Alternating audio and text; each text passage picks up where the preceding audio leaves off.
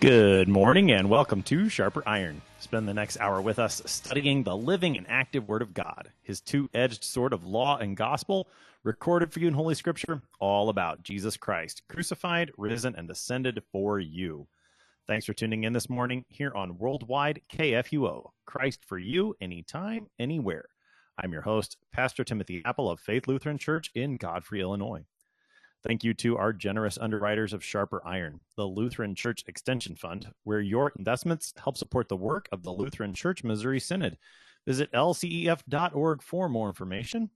And Luther Classical College, a college for Lutherans by Lutherans, opening in fall 2025. Learn more at lutherclassical.org. On this Friday, April 14th, we are starting a new series here on Sharper Iron. It is called The Love of God.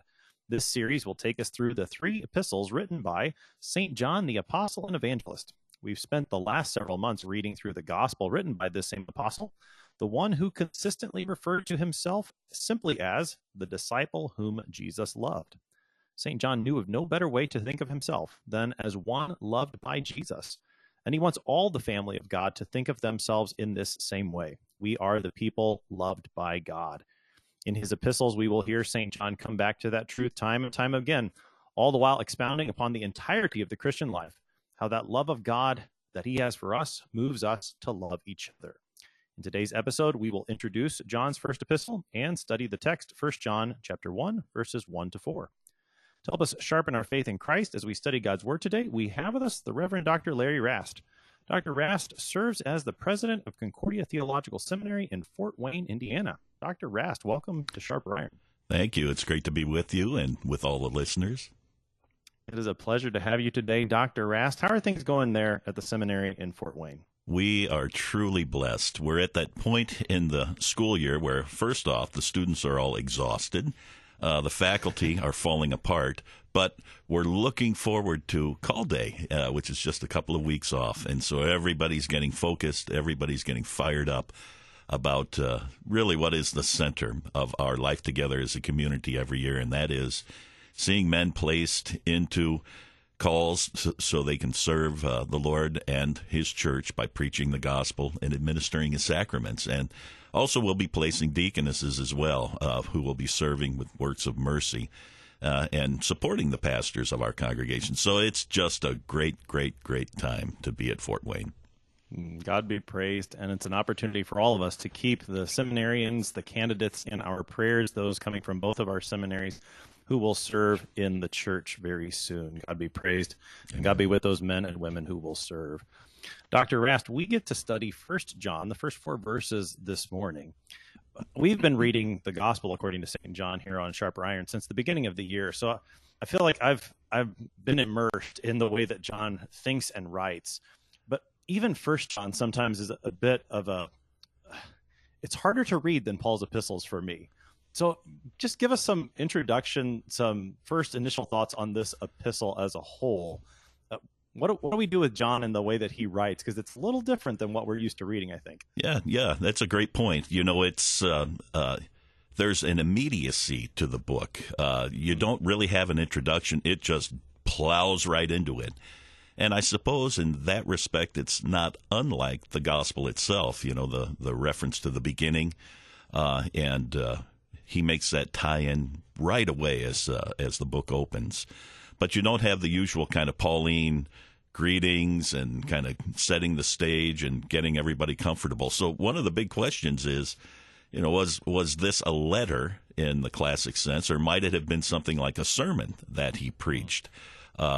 Could be, uh, could be uh, uh, any number of things. But the the simple fact of the matter is, it's a it's a different kind of writing. It's a different kind of approach, and uh, really, I, I, like the way that it confronts the reader immediately, uh, and it does so in a way that invites them to think about themselves within the larger context of the church. There's a there's the discussion of we and us, and, and we're all part of this. We've seen these things, we've touched them, and you can hear kind of the specificity that John has there as he says that. But you also then have this this invitation to um, see yourself as one of those who is who's heard of the Lord Christ, who had seen the, the marvelous works that he's done through the words that are proclaimed. And then John uses the this relatively short letter uh, or sermon or however you might describe it as a means of encouraging believers uh, in their knowledge of the truth that they've heard but also in their love for one another. So, as you said it in the intro, I think you captured it absolutely perfectly. You know, this is all about a God who loved us so much, who loved the world so much, that he gave his only begotten Son. Uh, and now he wants these folks to see themselves as part of that story as well. And obviously, then, he wants us to see ourselves as part of that story as well. We're the ones whom for whom Christ has died. We are the ones for whom He lives, uh, and as the ascended Lord who reigns on high, He is our Lord and Master and oversees uh, all things in our lives, so that they work together for good for those who love God. It's a it's really kind of a it is a challenging piece, and it is. Uh, uh, again, kind of short, direct, to the point, blunt, you might even say, uh, and that kind of direct approach, I actually kind of like it.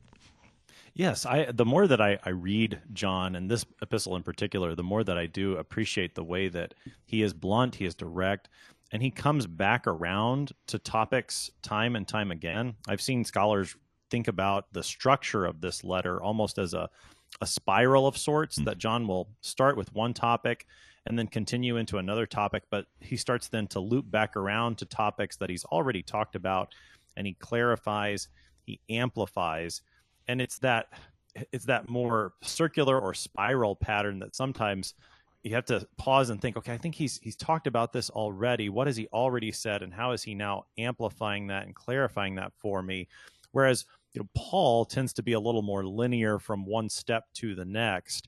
John again he, he goes around and comes back around over and over again and that bluntness that directness is helpful. I think it it takes what is a really a short letter. I i went ahead and read all of this out loud at one point directly and it took me just over 10 minutes to read the whole epistle out loud. So it, it would fit at least in our context today right in that time for a sermon this could be read just as a sermon as you were suggesting as a, a possibility but it that that sort of you know it it's a short letter but there's so or sermon but there's there's so much there to absorb and to it, he keeps coming back to these themes and amplifying them that there's so much here for us yeah, and they're big themes. I mean, they're and they're really important themes. I like the imagery of the spiral. Uh, you know, Paul is is so uh, uh, in some ways he, he writes in a very formal way uh, and and so you have the the greetings and then the body of the letter and then kind of a summary of the whole thing and then concluding remarks. And it's it's all what you would expect from a, a very gifted person inspired by the spirit of God of course. But here we see the spirit inspiring a person to to write a little bit differently and using his particular gifts to communicate the great truths of the gospel. Uh, and some pretty challenging uh, and, and deep concepts to folks. And to do that, you have to you have to spiral back around. Uh, I you know I think back in terms of curriculum development as we do it in the, the seminary. There's there's a kind of linear character to pastoral formation. You know, you take these classes, then you take those, and you end up with these. But one of the things that we're very purposeful in doing is making sure that there's kind of a in, in early classes an introduction to the concepts and then later on you revisit those concepts and get into it a little bit deeper and then even later on again you return to them once more and there's a little more depth to it. Well you know this is the pattern for us as the people of God. And I know it's true for you and it's true for me and it's true for everybody listening that every time I read the scriptures a little bit more opens up for me and things that now seem as plain as the nose on my face. You know, I've managed to miss them uh, over the course of my life. And so this is where uh, this kind of writing by John, I think, really helps us out by revisiting uh, and returning to these themes so that we. Uh, we think about them once more, think about them a little bit more in depth, and then think about how they apply in our lives as the people of God. In that way, I think John he exemplifies one of the themes that shows up in this epistle and is also apparent within his gospel the idea of abiding in Jesus or abiding in his word. That's a way that Jesus speaks very commonly in the Gospel of John. and John's going to talk about remaining or abiding within this epistle, just the way that he does this and, and revisits these themes of love and life and fellowship, to name a few that we'll talk about today. I mean, the way that he just comes back around to them, that's a good example of what it means for us as Christians to abide in the word of Christ. As you said, this is a, common experience for all of us as Christians that every time we enter into the word of God, he opens our hearts to to hear something new or to catch a different glimpse of something that maybe we didn't catch before to to see how it applies to our lives in a, a different way than we had seen it before and it's a, a, marvelous thing when we abide in the word of god like that to see how the holy spirit is at work in that word to strengthen our faith in christ and also then to grow our love for each other so john's writing is a wonderful example of that. It helps us to put into practice what it means to abide in the word of Christ, to abide in our Lord Jesus. Thinking about uh, John as an author, uh, Dr. Rast, you've, you've made mention of the gospel in the already in our conversation, and so have I. What are some of the the themes that you see in John's gospel that he also will bring up here in this epistle? Well, yeah, it's a great question, and you hit a, you hit some of the biggies already. Of course, uh, remaining in Christ. You know, uh, that's such a huge part of the Gospel of John. And how do you do that? How does that happen? Well, I'm the vine, you're the branches. Uh, you remain in Christ by staying connected to Him. And while we might not see that kind of specific imagery and that kind of analogy here in this particular uh, text, you see it applied in uh, certainly in the sense of, of remaining uh, connected to Christ, and by being connected to Christ, you remain connected to the Father. If you have the Son, you have the Father. Uh, if you don't have the Son, you don't have the Father, which of course tells you that there was a problem, at least with some people in the early church who were not seeing uh, or, or, who were driving a big wedge between the Father and the Son. Uh, and that's a concern also, of course, in uh, uh, the gospel. So there are these repeated themes uh, that you see there as well. The profound love of God for his creation, and specifically for sinful people who've fallen away, is uh, so, so pronounced in this particular letter slash sermon. I remember back when I was a, a college student at Concordia, Chicago we actually had to memorize First John 4 uh, in Greek, and specifically the portion on love uh, and God being love and what that meant in terms of our life together. Uh, and it was a pretty miserable enterprise to have to memorize that. We thought this is just going to be impossible. Uh, we didn't know that we were going to have to memorize Isaiah 53 in Greek. That was coming down the path. So th- this was the first run. And I've never forgotten just how profoundly that affected me in, in reading these words, putting them into my mind, and then as they penetrated into my entire life, my entire being, my heart, and so forth, uh, thinking about just the profound love of God expressed in the face of Christ for us. And, uh, you know, again, that's a, that's a gospel theme, a, a, Gospel of John theme that's very prominent, and it also shows up here in such a profound way, particularly now in the early church uh, as John's aging. Uh, as they explore what it means to, to live together and to love one another and to proclaim that gospel to uh, their communities so more and more people can know about Jesus. It's you know that's that's John. I wrote these things so that you could know them. There's a lot more I could have put into this, uh, as he says in the Gospel of John. But here as well, he's talking about the things we've seen. I've witnessed this. These are accounts so that you can be certain of who Jesus is, and in knowing Jesus, you know the Father. And in knowing Jesus and believing in him, you see God's perspective towards you, and that perspective is one of absolute unconditional love. Well, and then that perspective of God towards us in Christ, that absolute unconditional love, affects the way that we view each other. So the love that God has for us, and I, you would have memorized this in Greek as well when you're reading it in chapter four. That that love that we have for us, then we love each other mm-hmm. because God has loved us first and, and that too shows up throughout this epistle.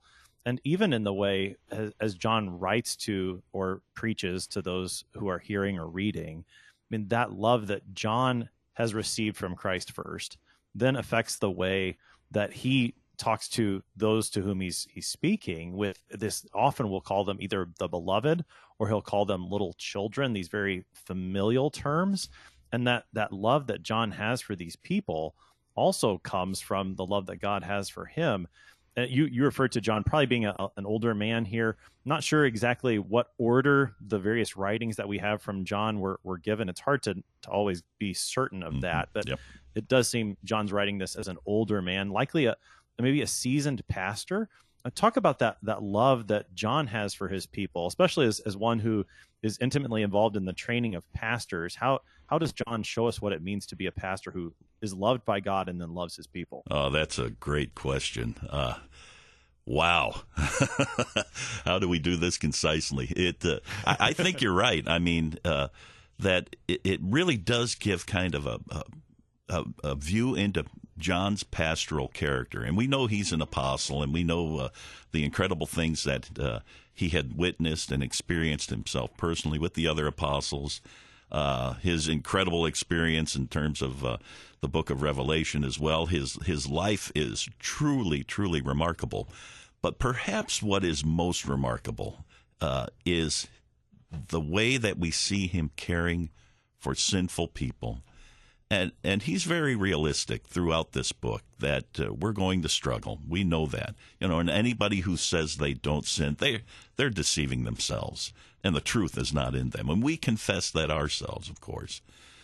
But but he he raises that point and he puts that mirror in front of his hearers so that they can see once more, as you put it so beautifully. This is this just reveals all the more of the love of God for them specifically, and uh, and of course he himself has experienced that love from uh, from God very directly.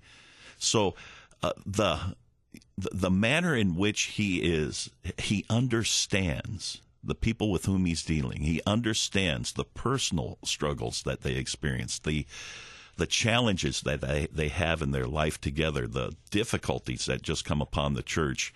Uh, even amongst uh, committed and believing people, these are just realities that we're going to struggle with because we continue to be sinful people. But at the same time, he he trumps all of that consistently with the love of God in Christ. And look at the relationship of the Father and the Son, this this inseparable relationship in which they the the service of the Son on behalf of sinful human beings is accepted by the Father for the sake of these people uh, who are separated from Him, that they might be restored unto Him. Uh, and that then changes everything in terms of our own relationships. And we all have a lot of relationships, and those relationships can be pretty challenging at times. And, and there's some folks that we like a lot, and some folks that we like a bit, and some folks we don't seem really to like at all. And oftentimes those folks are right within the church.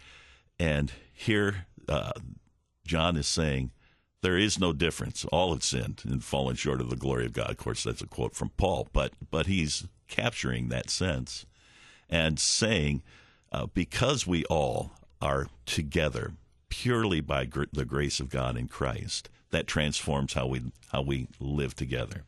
So then, what that then means in terms of pastoral formation, thinking pastorally, well, it start you know you've received this as a pastor from Christ, and that now transforms the manner in which you interact with your with the people that God entrusts to you.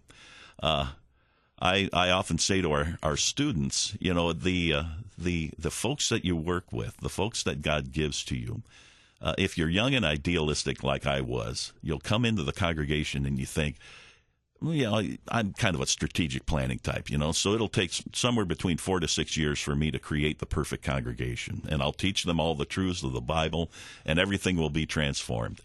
Uh, very idealistic. And, uh, and we had incredible blessings at the congregation I served in Madison, Tennessee. Wonderful, wonderful people, and saw a lot of people's lives being transformed. And as they're they're walking in the the paths of the Lord, it's just such a great joy as a pastor to observe that.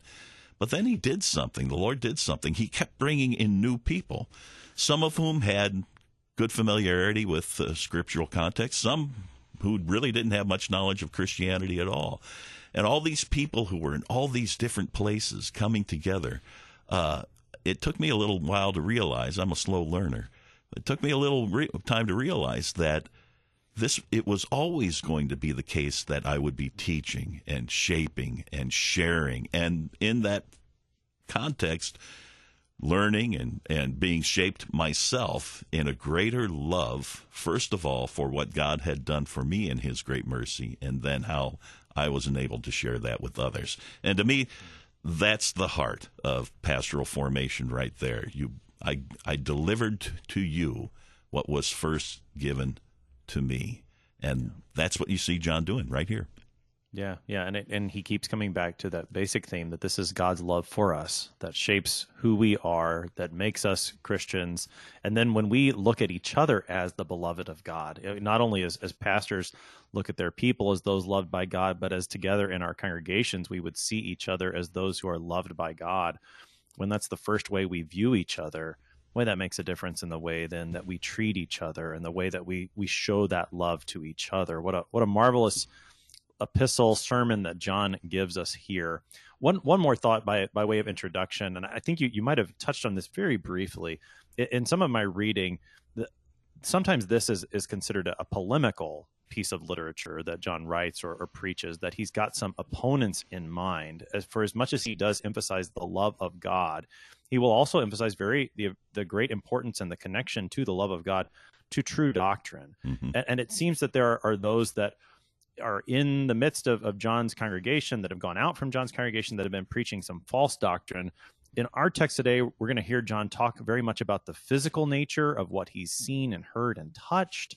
Are, are there what are maybe some of those false doctrines that are are in view that John has in mind for his time and that we might still see in the church today? Sure, that's a that's a very good question as well. The uh, there there there's a movement that's emerging right around this time, and it has an impact on the church, and that that movement is called Gnosticism, and it comes from the Greek word gnosko. It means to know, and the argument of the Gnostics was that they had a special knowledge that others didn't have. Well, if you read John, you hear him consistently talking about knowing God and being aware of who God is and how you know God is through Christ, etc uh, themes that are all very familiar to us.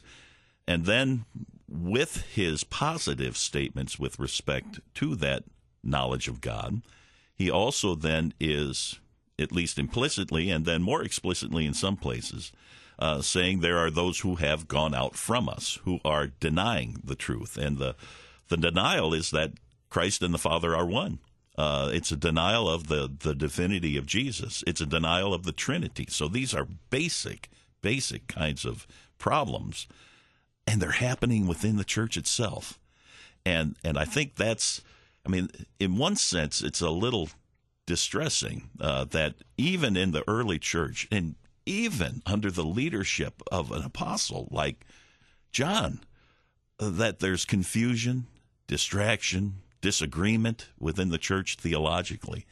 Uh, you know, how can this be? This is supposed to be the golden age. Well, all you have to do is back up a little bit to, to the life of Jesus himself. And here is the Word incarnate, the Creator, uh, who is uh, speaking to people. I am He. And as he speaks that, people reject him as the you know the God man who is revealing the love of God to them in person. Uh, so that was the case for Jesus. Probably, you know, we shouldn't be surprised that that would also manifest itself with uh, uh, an apostle like John and a pastor like John. And we're going to continue to see that as part of the church's experience, even down to the present, uh, and until our Lord graciously returns. That that will be our challenge. And so we're called to. And your point about keeping the doctrine clear is is spot on. You know, here John is talking about life together. He's emphasizing the love of the people of God as they live their lives as God's children with one another. And at the same time, recognizing that there are points going to be tensions, there are going to be departures, there are going to be things that are very, very uh, heartrending and disruptive to the life of the church. So, what do we do as we're struggling within these contexts? We continue to confess Christ and Him alone. And as we struggle in these things, we look to Him alone. Because in Christ we see the love of God once more revealed in the clearest possible way as He gives, as He lives the perfect life in our place, as He gives His life as a ransom for many, and then as He rises again on the third day and ascends to the right hand of God. Uh, so it's it's a great way of saying this is what the church always has gone through. It's what the church is going through, and it's what the church will go through until the Lord returns. That's why we call it the church militant. Yeah, that's right. So we continue to hold to the true word of Christ, in which we hear of his great love, God's unconditional love for us sinners that brings us to love him and to love each other. That is what we're going to hear from John in this epistle. And we are going to look at the first four verses of this book on the other side of the break. You're listening to Sharper Iron on KFUO. We are talking to Dr. Larry Rast this morning. We'll be right back. Please stick around.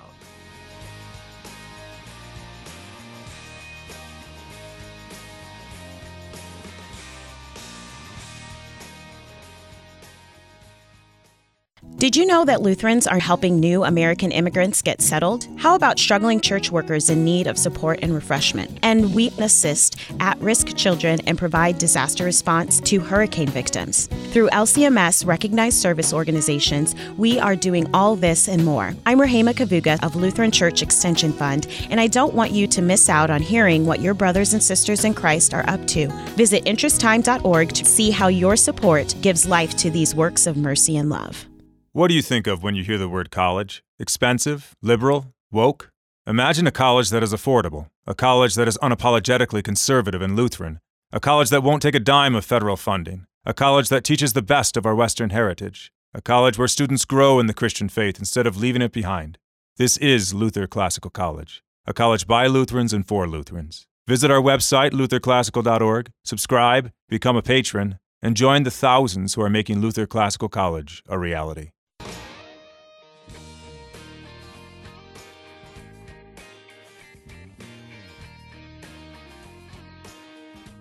To four with Dr. Larry Rast. He is the president of Concordia Theological Seminary in Fort Wayne, Indiana.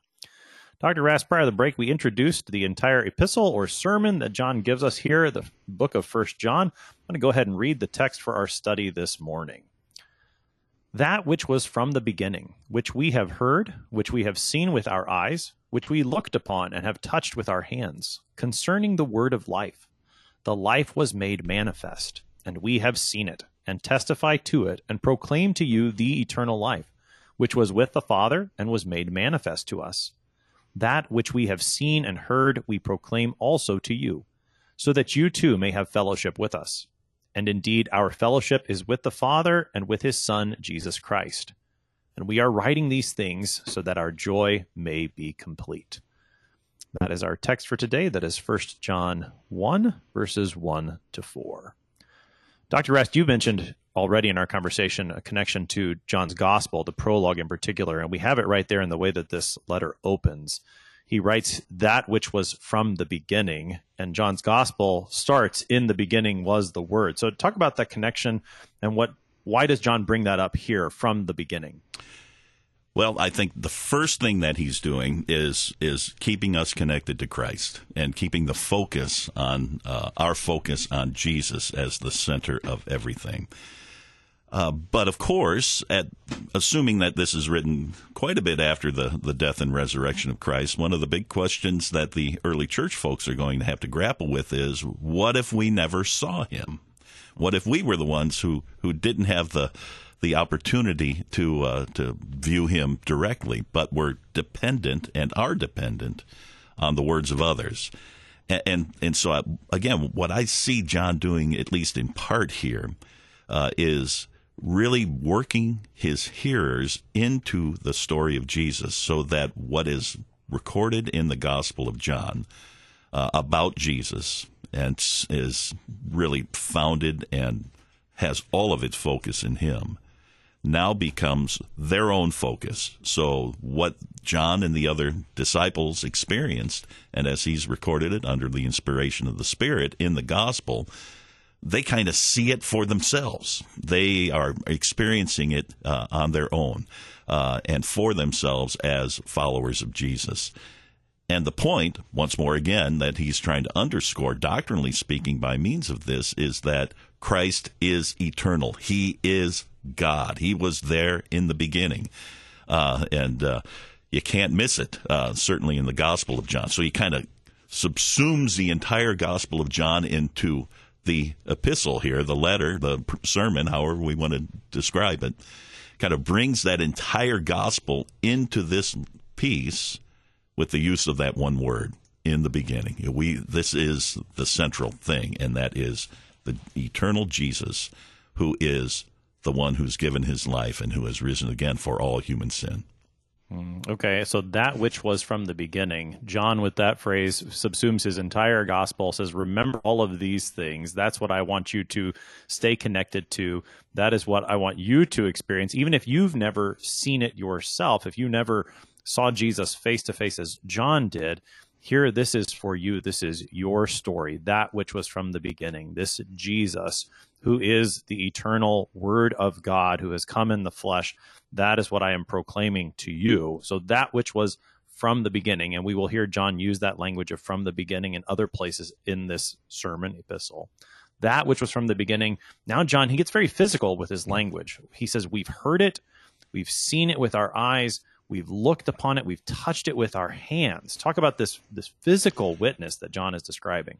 Yeah, and again, it's to to really correct uh, some other challenges that are manifesting themselves in the church. There's some folks who are are saying, uh, you know, Jesus only appeared to be a man. Uh, there are other folks who are saying Jesus only appeared or claimed made a claim to be God. There are there are ways that people are are compromising the basic challenging truth that Jesus is simultaneously fully God and fully man. Uh, and so John here is trying to make the point. I think one one of the points that he's trying to make here is that he was fully and truly God from the beginning, but he was also fully and truly a man that we could see, hear, touch. You know, we, we knew who he was. We we could recognize his voice. Uh, and so there's that strong, strong kind of apologetic character to what he's saying here making the, the point to his hearers that this stuff really is true. And we, not just me, I don't think it's the royal we here. Uh, I think it's him saying that there were witnesses to this. We have seen it. We testify to it. We speak to it. We're willing to put our lives on the line for this to say that Jesus is truly God and truly man. And that is a that is a brave thing to do. That is a uh, courageous thing to do in the midst of uh, circumstances as the Christian church is becoming increasingly marginalized and and will be overtly persecuted within uh, within just a few years. So the yeah the I think you're right. The we here is not just a royal we, but it, it is possible, I suppose, within that very congregation that he's preaching to, or the people to whom he's writing, that there would have been other people who who may have mm-hmm. seen Jesus. We know from from Paul in 1 Corinthians 15 that Jesus appeared after his resurrection to over 500. So some of those may still be living and, and can add their very living testimony to John's. And, and, certainly, even if he speaks of the we as the other apostles, even if those have already been martyred at this point, still their witness speaks. Mm-hmm. You know, we're coming up here on the second Sunday of Easter in a couple of days, and we'll, we get to hear where Jesus provides for yet another witness to his resurrection. He allows Saint Thomas to to see and to touch, and you know I know I know that we we often speak of him as doubting Thomas, and, and of course all the apostles they didn't believe till they saw either. But man, thanks be to God that He gave us these witnesses that these people really did touch and see and hear Jesus, so that they could write this down under the inspiration of the Holy Spirit so that we who have not seen can be blessed through faith. I mean, you know, this is a this is a blessed thing that John tells us here that that there is this real eyewitness testimony that we have and we can trust and it's written down for us in the scriptures. Yeah, yeah. And I you know, I use the technical word of being an apologist, the one who is defending the faith. They are speaking up for what they know to be true, what they have seen with their eyes, and giving, if you will, legal testimony to its truthfulness and doing it for the whole world to hear and the whole world to see. And it's done out of not just a, a, you know a defensive kind of posture. Obviously, that's there. We you know if you're called a liar, you know you want to prove that what you're saying is true. But it's not just that. In fact, it's not first of all that. Instead, the testimony here, the witness that they are giving, is to the truth of who Christ truly is. And of course, that implies then what he has done for everyone by virtue of his life, suffering, death, and resurrection. Uh, and that, uh, again, is, is kind of part and parcel of being the people of God in the church, uh, because now, as those who've been brought into the church and whose story has been transformed by virtue of the story of Christ, we can make that witness as well and just as strongly as the apostles did. Oh, well, you didn't touch him. Yeah, but we have this unfailing witness given to us by the Holy Spirit through his chosen authors. And what these men say is true. And so let me tell you about it. I mean, that's where it drives us, that's where it pushes us in uh, sharing our faith and, and pointing others to Jesus. Mm. Well, and it's just the the very physical nature that John describes here of seeing with our eyes and especially the touching with our hands. Later in this epistle, this sermon, John will talk about that that those who do not confess that Jesus Christ has come in the flesh, that is the spirit of the antichrist. Mm-hmm. This, you know, this coming in the flesh, Jesus still comes to us in fleshly ways, in ways that we can see and touch and and hear i mean you hear the, the water that's poured into the baptismal font and you feel it upon your head and you taste the bread and the wine through which the lord gives you his own body and his blood you know we still do receive this very physical witness from our lord that as you said then we are we can share with others and point them look here is where the lord himself comes for you the one who was from the beginning true god and true man he's here for you. We we share in that witness, and still in the way that the Lord comes to us now, there are very physical ways in which He does that.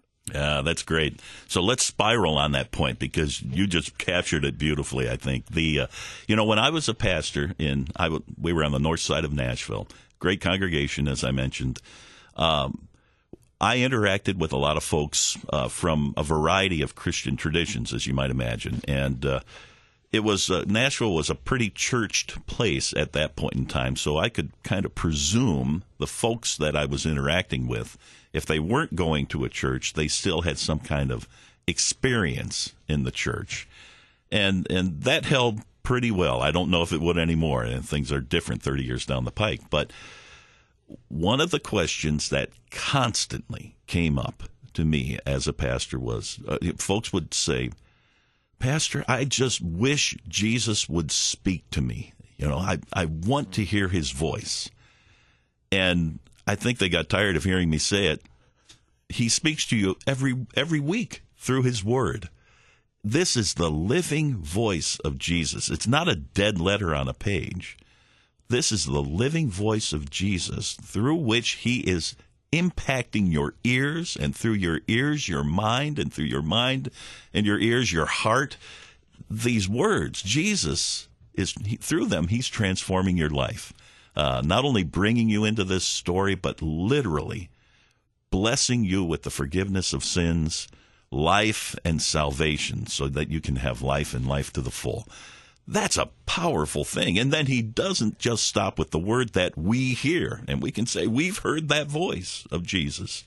He then gives us, uh, with simple water, connected with the word, regeneration, life again, kind of a John chapter 3 the theme there, uh, Gospel of John chapter 3 theme uh, and through holy baptism welcomes us into his kingdom. Uh, and I like how you put it with, uh, you know, make the, the water splashing. Folks hear this kind of thing. a couple of weeks ago with a class in Fort Wayne, I had my students read the 1735 Constitution of Wilhelm Christoph Berkenmeyer, a pastor in the Hudson River Valley. And what could be more exciting than reading a church constitution from 1735? Uh, but but one of the things he did in this constitution was to say, when you baptize fill up your hand and splash the water all around. Very physical, very, very clear that this is a washing of regeneration, that this is a place where God is pouring out the forgiveness of sins for his people and welcoming welcoming them into his community. And and like you said also with the body and blood in the in the Lord's Supper, all of this is it just puts us right into the story. We're part of this narrative. It's ours.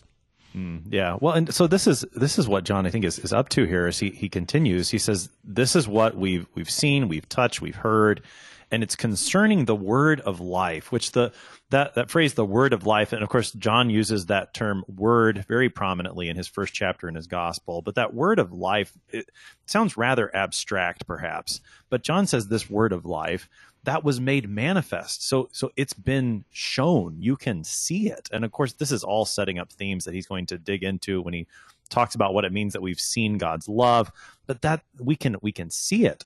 So in the in the word, in the sacraments, this is God making his his life, his word manifest to us to us so that we can see it. I, I, love that from that that church constitution of splashing the water around. I know when I when I baptize someone, there usually is water that that kind of it falls onto the edges of the font and onto the floor, and and and the people at church are like, well, Pastor, should we wipe it up? It's like, well, yeah, I don't want someone to slip, but on the other hand. No, I, I kind of want people to see that water there so that when they come up for the Lord's Supper, they are reminded of their baptism yeah. in that very physical way. I mean, yeah, what a that's great. what a wonderful thing. So, yeah, this life was made manifest. We've seen it. We testify to it and proclaim to you the eternal life, which was with the Father and was made manifest to us. I, Dr. Rast, there's just so much there. talk. You pick a point and talk about it from those oh, verses. boy, yeah. It. Uh, we've already made the point in the introduction that you had this kind of kind of urgency in the the text where you just start out with, yeah. uh, you know, this description of Jesus. And John is so excited, it seems to me, that he he bursts into this and then continues to unpack it little by little.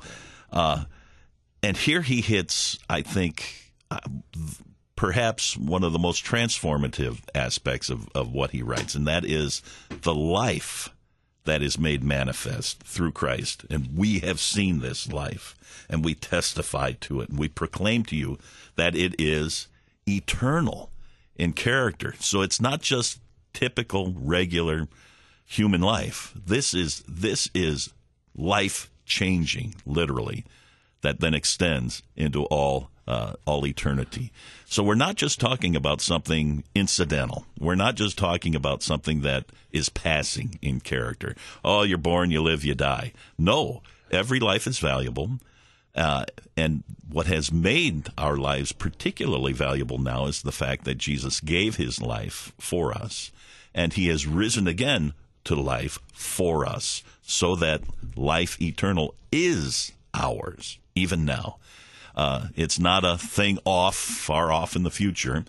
In one sense, yeah, but but really, life eternal is God's gift to us through Christ even now. And again, this is one of these transformative themes that changes the way we think and the way we act and the way we perceive others. Because this life now that we enjoy together in Christ is one that will continue for eternity. And for me to try and grasp that, you know, I'm a historian. I work with time, uh, you know, and, and here that those boundaries of time just are exploded and the etern- eternality of God takes over, and it is awesome. Mm, yeah, it really is. It is a very profound thing that that John can testify, and so can we as Christians, to the reality of, of eternal life that actually comes from the Father. I mean, I suppose uh, on the one hand, read the first couple verses here, and, and John says, "Well, we've heard this, we've seen it with our eyes." Well, but what's so impressive about all of this, John? Why why does it matter that you saw this and heard this? And then he tells you why. It's because what he has seen and heard and touched is actually eternal life that comes from the Father himself. I mean, that is that is just remarkable. You brought up John chapter 3 that this is the the new birth that comes not from the earth, but it comes from above. And that's what John is testifying to.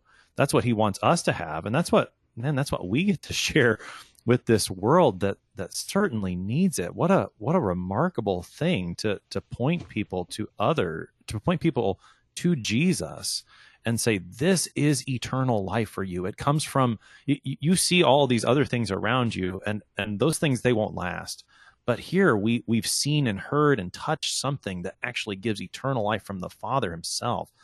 That's a that's a profound thing to tell someone. And that I mean wow, what a, what a message that we have yeah. to share. Yeah, yeah, that's fabulous. And the again, folks would ask me, you know, what does God think of me? Well, here you go. Uh, what God thinks of you is you are His own dear child, and He will pursue you and seek you out with a love that is so incredibly profound that in, involves sending His Son to suffer, die, and rise again on your behalf.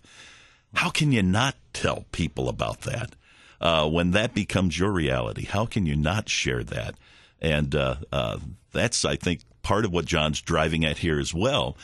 You know, incorporating his hearers at this point into the we, and then we. Yeah being incorporated into that we too by virtue of these words.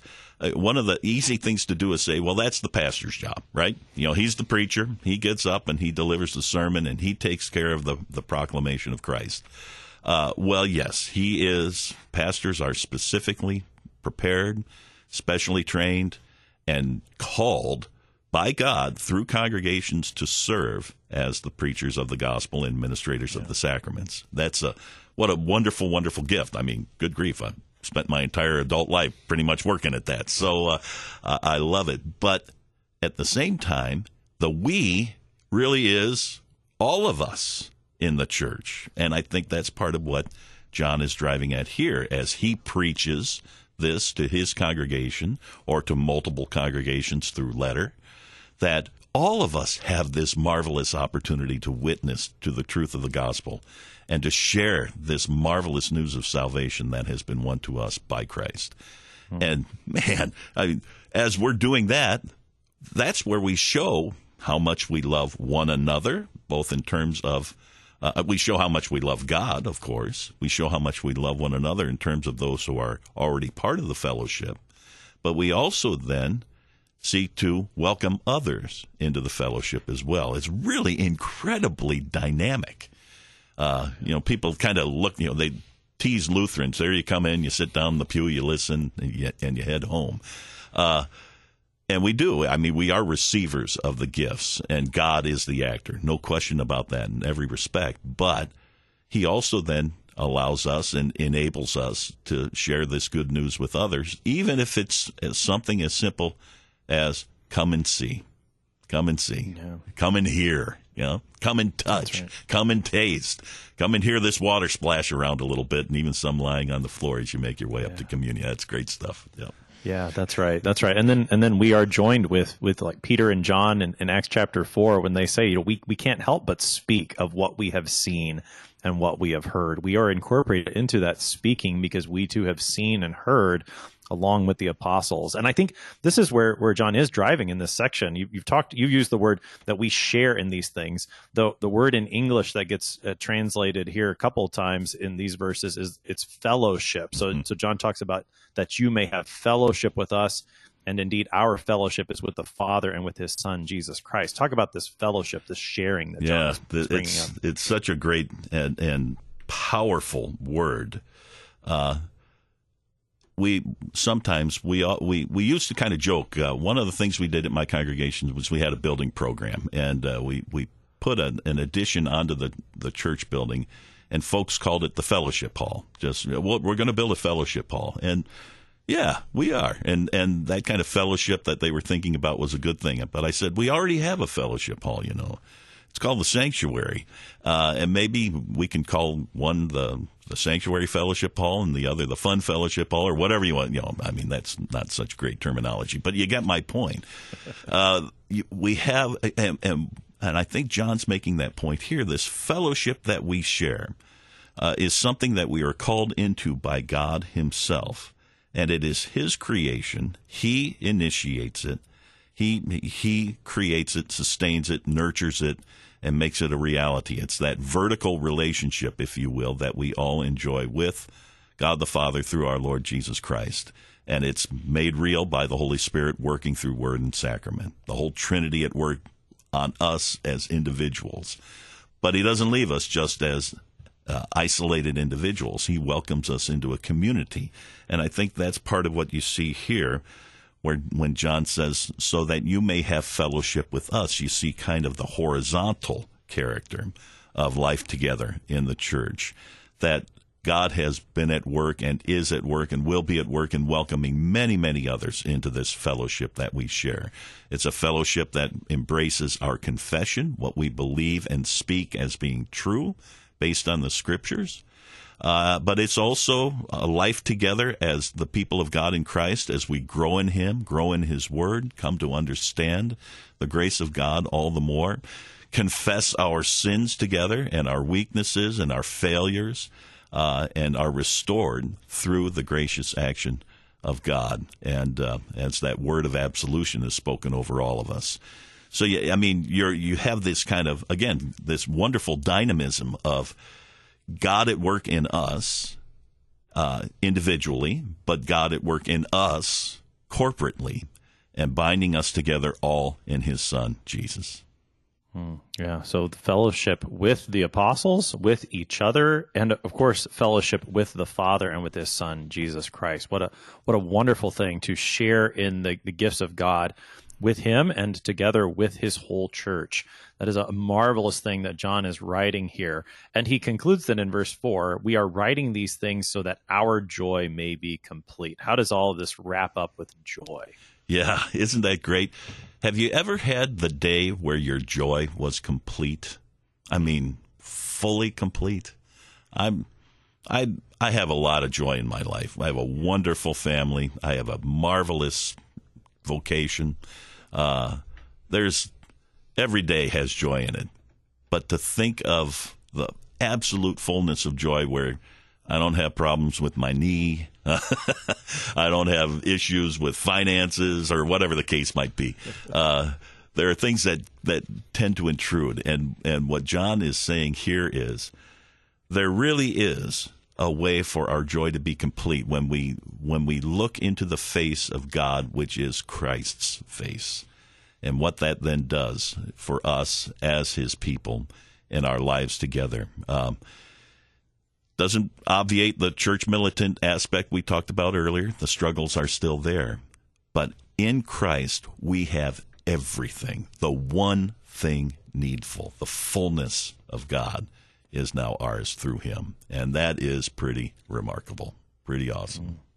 Yeah, yeah. Well, and, and just the way that John says it, he, he says, We are writing these things so that our joy may be complete certainly there is joy in hearing the good news as, as we are as we do every week but there's also joy in the speaking of the good news that as we as we share what we have seen and heard that too brings us joy. As we got about a minute here dr Rast, help us to wrap things up. Talk about the joy not only of hearing but also proclaiming this this good news of christ. Yeah good. That's an excellent excellent way to complete this. Uh, what greater joy is there than than helping people see themselves as part of this story. That in fact, Christ, we know it's a fact that Christ died for them, but for them to know, to assent to that, to experience it, to trust in Him. And that's really the point here. When you see that happen with a person, there is no greater joy. Uh, and it kind of, uh, well, 19th century folks would have called it disinterested benevolence. Uh, there it is. You're not tied up in yourself anymore, but you're simply one in Christ. And what a great, great blessing. Dr. Larry Rast is the president of Concordia Theological Seminary in Fort Wayne, Indiana. He has been helping us today to study to study 1 John chapter 1 verses 1 to 4. Dr. Rast, thank you so much for being our guest today. My pleasure. Thank you for the opportunity, Pastor.